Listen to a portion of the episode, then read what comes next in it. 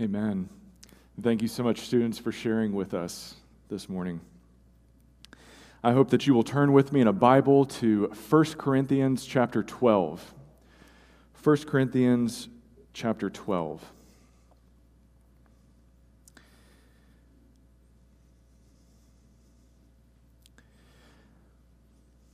We have seen how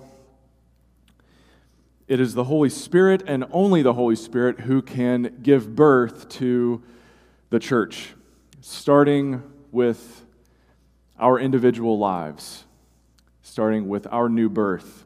We saw that in John chapter 3. And in 1 Corinthians 3, we saw that the church, as the spirit born family of God, is also the spirit filled building of God. It is the temple of the Holy Spirit.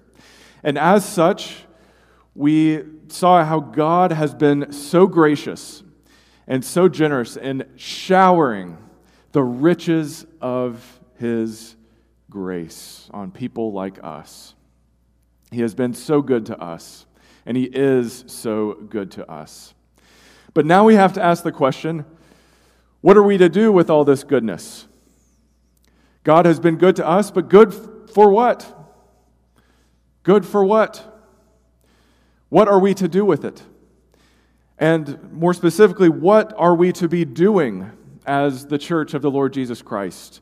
And what resources, what power is operative in us and through us as the people of Jesus? Spiritual gifts. How does God gift his church to be the church, to be his people in this world? That is what we're looking at today. So I invite you to read with me in 1 Corinthians 12, verses 1 to 7.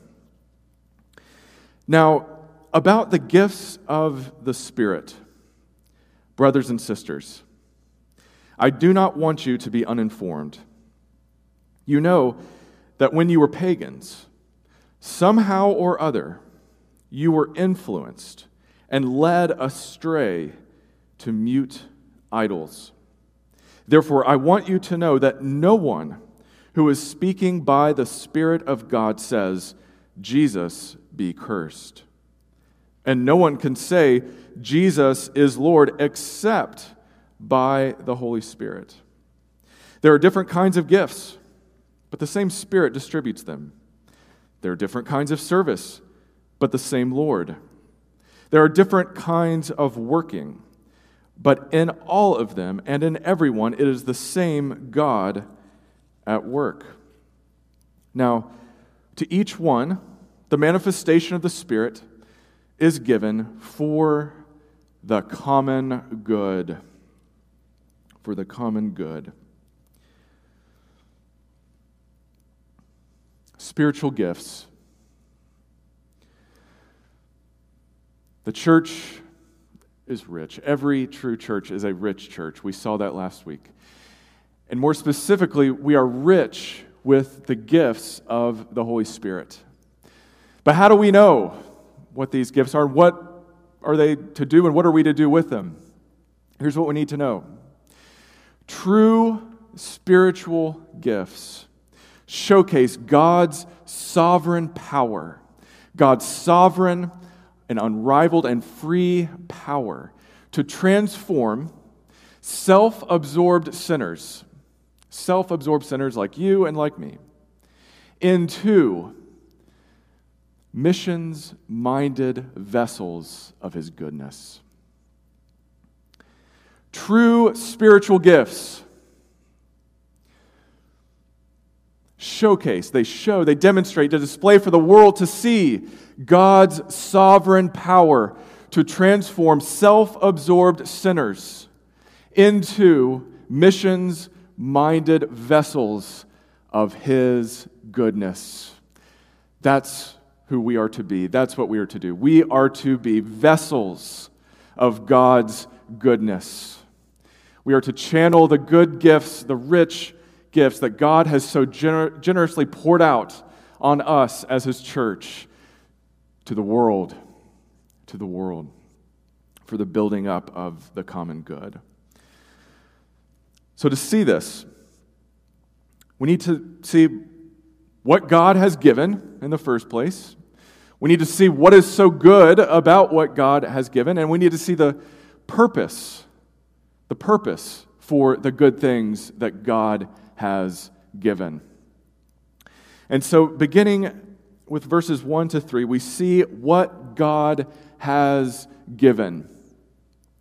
You'll notice that the Apostle Paul says, Now about the gifts of the Spirit, brothers and sisters. But in the original, in Greek, he really just says, Now about spiritual things, or about spiritual people. The word gifts is not actually there. Virtually every translation I'm aware of supplies the word gifts because that's eventually where he moves. If you continue to read through chapter 12 and chapter 13 and chapter 14, it's clear that Paul is addressing misunderstanding in the Corinthians church about gifts. Some are becoming puffed up with pride about their giftedness. Some are feeling looked down upon because they don't possess the same gifts as another brother or sister. And so Paul starts in a very general way to say, now about spiritual things, brothers and sisters, about spiritual people, about spiritual matters in general, here's what you need to know. I need to clarify some things. And this is a vitally important place for us to start as well because we're living in a time and a place when we hear so often, I'm spiritual, but I'm not religious. You ever heard that? I know many people, I have friends who would say, I am spiritual, but I'm not religious. And what they mean is that they realize that there's more to life than we can perceive with our senses. We, they know that there's just more to life than can be explained by simple scientific knowledge.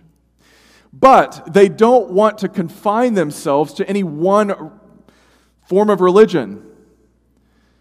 They want to tap into spiritual goods, but they don't want that to be confined to organized religion. They don't want to pin themselves down. They want to keep an open mind. And I'm sympathetic with that.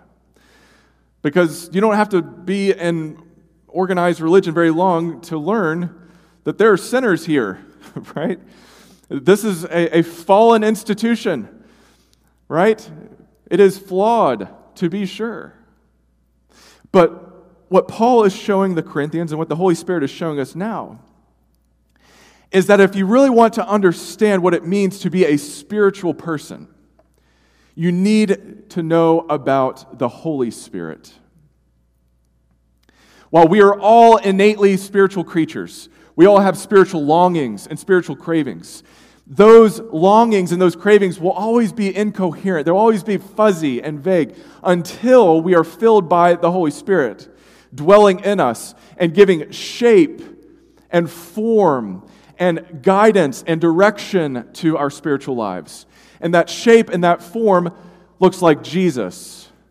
Jesus is the answer to your spiritual longings and my spiritual longings. He is the answer to what ails this world. Amen? Amen. And so, to know true spirituality, you need to know the Holy Spirit. So, what has God given to us, to the church? He's given true spiritual life by the power of the Holy Spirit. Know that. And Paul reminds them of who they were before. He says, You know that when you were pagans, and most translations will say something similar. But what he literally says is, When you were Gentiles. Huh. When you were Gentiles. What does that mean? I mean, there are Jews and there are Gentiles, right? Paul says, when you were Gentiles, You have a new identity. And we know that this cosmopolitan metropolis of Corinth was a major Gentile center of trade and of learning. And we know that so many of those who came to faith in Christ were Gentiles. They were not Jewish people. They didn't have knowledge of the scriptures or the traditions of the people of Israel. But he's saying, You're not Gentiles anymore. God has given you a new identity. You're neither Jewish nor Gentile. You're part of the one new humanity that Paul describes in Ephesians chapter 2. One new humanity. You're not that anymore. And what characterized your life as pagans, as Gentiles? Somehow or other, you were influenced and led astray to mute idols. You were living a con- confused and bewildering existence and life. You were looking for answers. You were looking for solutions in all the wrong places to mute idols. You were living as the Gentiles live, but that's not who you are anymore because of the grace of God. He is reminding them everything you are and everything you have is a gift from God. Therefore, how dare we become puffed up with our giftedness, with our abilities? No. True spiritual life is given by God. Your true identity in Christ is given by the grace of God. Never forget that. This is your story and my story. To be led astray somehow or other, one way or another, this is our story. To look for hope in what cannot give us hope, to look for life in what is dead. Mute idols, things that cannot speak. And, and while I'm guessing you haven't bowed down to a statue lately, we have our idols, do we not? Our culture has idols. Sometimes it takes the form of a political solution. We think if we just elect the right candidates, if we just have the perfect policy, if we have the perfect legislation, the world will be made right. We think if I get into the perfect relationship, if this person would just change in this way, if I could just change in this way, then it'd be, it'd be great. If I could just fix this thing with my career my job, if I could just fix this other problematic relationship, if my church could be just this certain way, those are all idols. They're not the answer, they're mute idols. But that's what our hearts are all drawn toward. Know that about yourself. And remember that by God's grace, He has rescued us from that. He's given us a new identity. And that new identity can only come from the Holy Spirit. Therefore, I want you to know that no one who is speaking by the Spirit of God says, Jesus be cursed. Jesus be cursed. Now, I don't know about you, but even the most hardcore atheists or agnostics I've encountered probably wouldn't go this far. I mean, I don't think I need to curse Jesus. I mean, I'm not really that interested in him or I respect him, but I don't need to give my life to him. I think he's a worthy figure of history, but I don't feel the need to curse him. What is Paul talking about?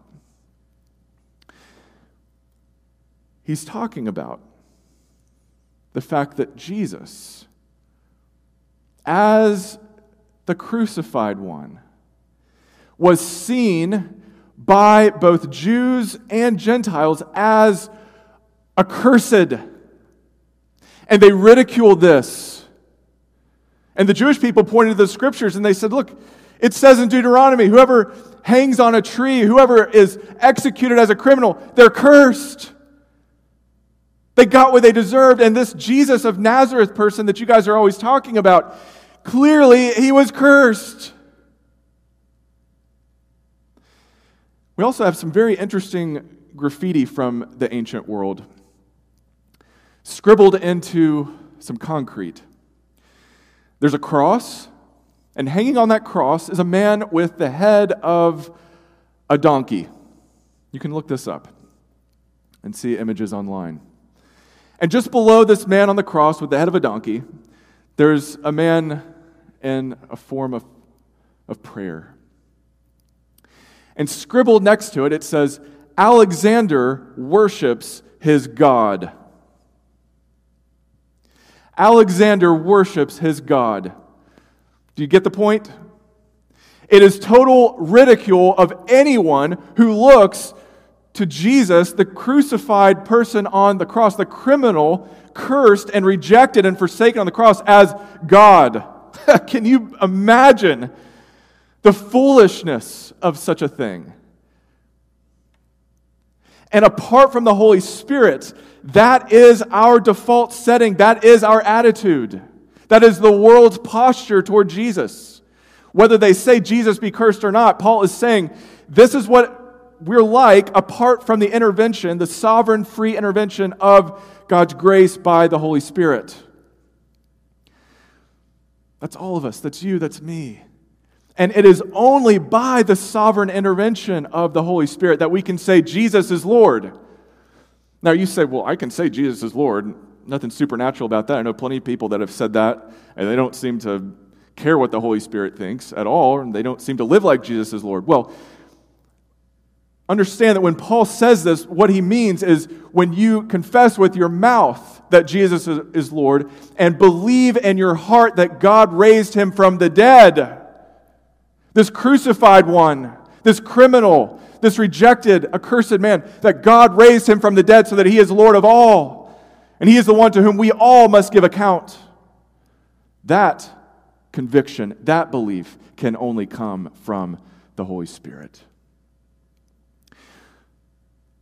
All of that is what God has given, and it is so good. It is so good. Can you taste and see the goodness of what God has given?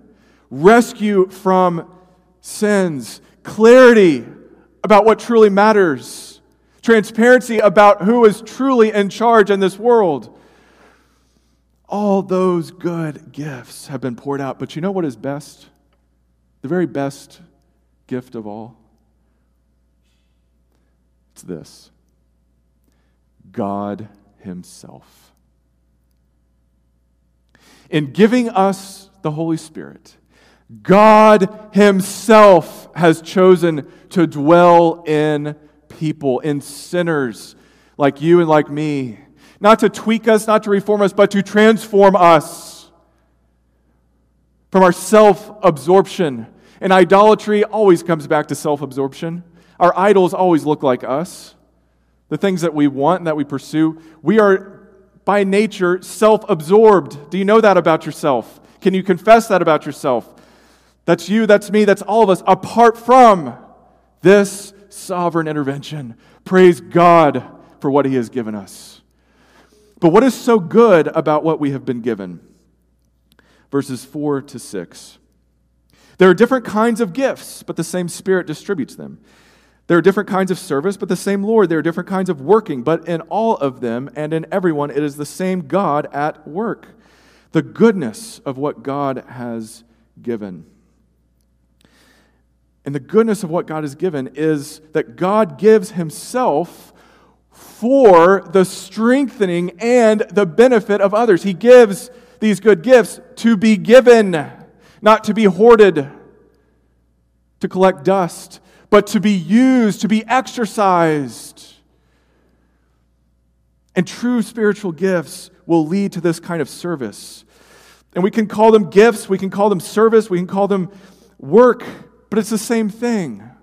And notice the triune, Trinitarian nature of Paul's language here. The same Spirit the same Lord being Jesus, the same God being God the Father, working mutually with one another to build up and equip God's people. Oh, the goodness of what God has given. Now, some of us have probably taken a spiritual gifts inventory at some point. Anybody? done that. And those can be very helpful. encourage you to do that. You can find one online. But I wouldn't spend a whole lot of time stressing out about identifying just what your niche is, just what your spiritual gift is. For this reason it's more important that you know what spiritual gifts are to do and what are spiritual gifts to do. They're intended for the good of others. And more specifically, they're intended to strengthen the faith of others so that, as a result of having been in your presence, as a result of having been a part of this fellowship, someone is more faithful to Jesus. So in, instead of stressing out about trying to figure out, was this my gift or that my gift, look for someone in need. Look, one, uh, look for someone whose faith is in jeopardy and do them some spiritual good. Because this is the Spirit of God gifting you and equipping you and empowering you for service. Do them some spiritual good. This also has profound implications for how we identify giftedness within a church. Because it's important to distinguish between natural abilities, natural God given abilities, and spiritual gifts. They're related, but they're also distinct. So often in churches, and this has probably been your experience, you hang around church people for a while and they say, you know, you have a background in finance? Oh, pff, we're getting you on budget and finance, okay? oh, you, you're good at raising money? Oh, stewardship all day long. You, you say you like to help in the kitchen? Food service, we got a place for you. You have a hospitable nature about you, you're welcoming. Hospitality, welcome team all day long. And that's generally how we do it. We look for people's natural abilities and we plug them in and we get as much out of them as we can. right? Well, there are problems with that. Not only do we burn people out that way, but we need to understand that natural abilities are good and they are God given, and there are people who are not in the church who are exercising their God given abilities, and they're very effective. But more important than asking, is this person going to be effective in this role? We need to be asking, does this person know that what he or she has is a gift from God? And does this person continually depend upon the goodness of God to do this service? And are other people led to be more faithful to Jesus as a result of this person exercising his or her spiritual gift? Those are the questions we need to be asking. Not just, is this, are you good at it? Are you effective at this? Oh, you like to sing? We got a place for you. Okay, are you singing to the glory of God? Right? Do you see that as a gift from God? That's what we need to be asking. But I'm afraid we don't ask it enough. Now, can God take our natural abilities and use them as spiritual gifts for His glory? Absolutely. It's not like, oh, I became a Christian and I'm filled with the Holy Spirit. All of a sudden I can sing better. it doesn't work that way. I wish, right? It doesn't work that way. No, you're probably a good singer before you became a Christian. But can God, by the power of the Holy Spirit, baptize that ability, so to speak, so that now you don't just sing for show, you sing for His glory and to build up His church? Absolutely. Now you don't just manage money, now you see yourself as a steward of what God has entrusted to His people. Now you're not just extending hospitality, you are welcoming people into the family of God all the difference in the world. But God often does baptize our natural abilities and redirect them for his purposes and for his glory and for the good of others. That's the goodness of what God has given. Now, what is the purpose of what God has given? We see this in verse 7 the purpose. Now, to each one, the manifestation of the Spirit is given for the common good. Notice several important things about this verse. Now, to each one, to each one. That's all encompassing. The Holy Spirit does not bypass any of God's people in gifting God's people. If you have been born again by the power of the Holy Spirit, if you have been purchased by the blood of Christ, if you belong to the Spirit filled temple of God, then you have gifts to share to each one. Notice also that this giftedness is given, it's put in the passive voice. This is sometimes called the divine passive because God is the one who gives this. We can't take any credit for this. We can't be puffed up about this. If you become puffed up about your spiritual giftedness, then you don't know the first thing about true spiritual giftedness. You don't understand that true spiritual giftedness showcases God's power, his sovereign, unrivaled power to transform self absorbed sinners into missions minded vessels of his goodness. Oh no, it is given. We can't afford to be prideful about what we have. But it's all for the common good, for the building up, for the benefit for the strengthening of other people. And as a result, we have to ask ourselves this question What is Tabernacle Baptist Church good for? What is Dane Hadley good for? What are you good for? Inside of God's sovereign purposes, inside of His kingdom, are we good for anything? You say, Oh, I'll be there. I'll be there every Sunday. You can count on my tithe and offering. Just, you can nominate me for anything. I'll do it. But are you really doing anyone spiritual good? As a result of having crossed your path, as a result of having shared in a worship experience at Tabernacle Baptist Church. Is there anyone who is more thankful to God for what they have? Is there anyone who is more joyful in their life? Is there anyone who is more confident in God and in His promises as a result of having spoken to you, or been in your presence, or been in our presence? Is there anyone who is more committed to repenting from their sins and trusting in Christ.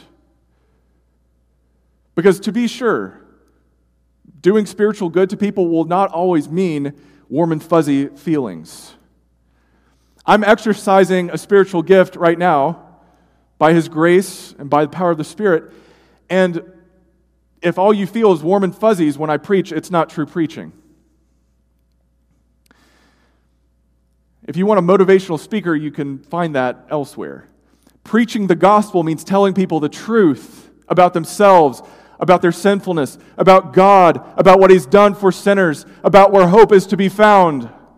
And that won't always feel good because it should lead to repentance from sin and trust in Christ. But are we good for that? Are we confident that if someone came to Tabernacle, they would hear the gospel?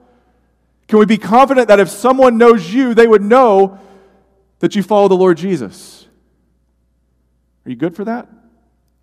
Are you good for anything when it comes to God and the gospel and the kingdom of God? I praise God for the good that our students did in Mobile, Alabama. What a blessing to see tangible help provided to those in desperate need. But we have to ask the same question here in Raleigh What are we good for? anything. I challenge you. When you wake up tomorrow morning, pray this Lord, please give me an opportunity to use the spiritual gifts that you have poured into my life for the spiritual good of another person. I don't know who they might be. I don't know where, that, where I will meet them, but I, I want to do them some good. I want them to be more thankful, more joyful, more committed, more hopeful than they were before I met them. Would that be your prayer? I promise you, if you pray that, the Holy Spirit will not let that go to waste. If that is truly the desire of your heart, if that is the desire of Tabernacle Baptist Church, the Holy Spirit will not let that desire go to waste. That's what He uses. People who have that desire. May we be good for something. Amen. May we be good for something. May we be good for pointing people to Jesus, to the grace of God, because we've known it ourselves. We've tasted and seen that the Lord is good. Let's go to Him in prayer now.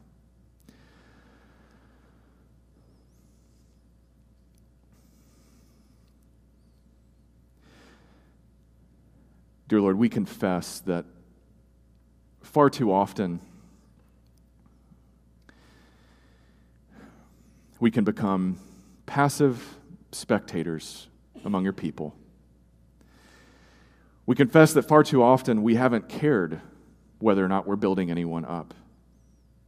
We confess, Lord, that it is always easier to tear down, to be critical, to be negative, to point out what is wrong in others and in the world.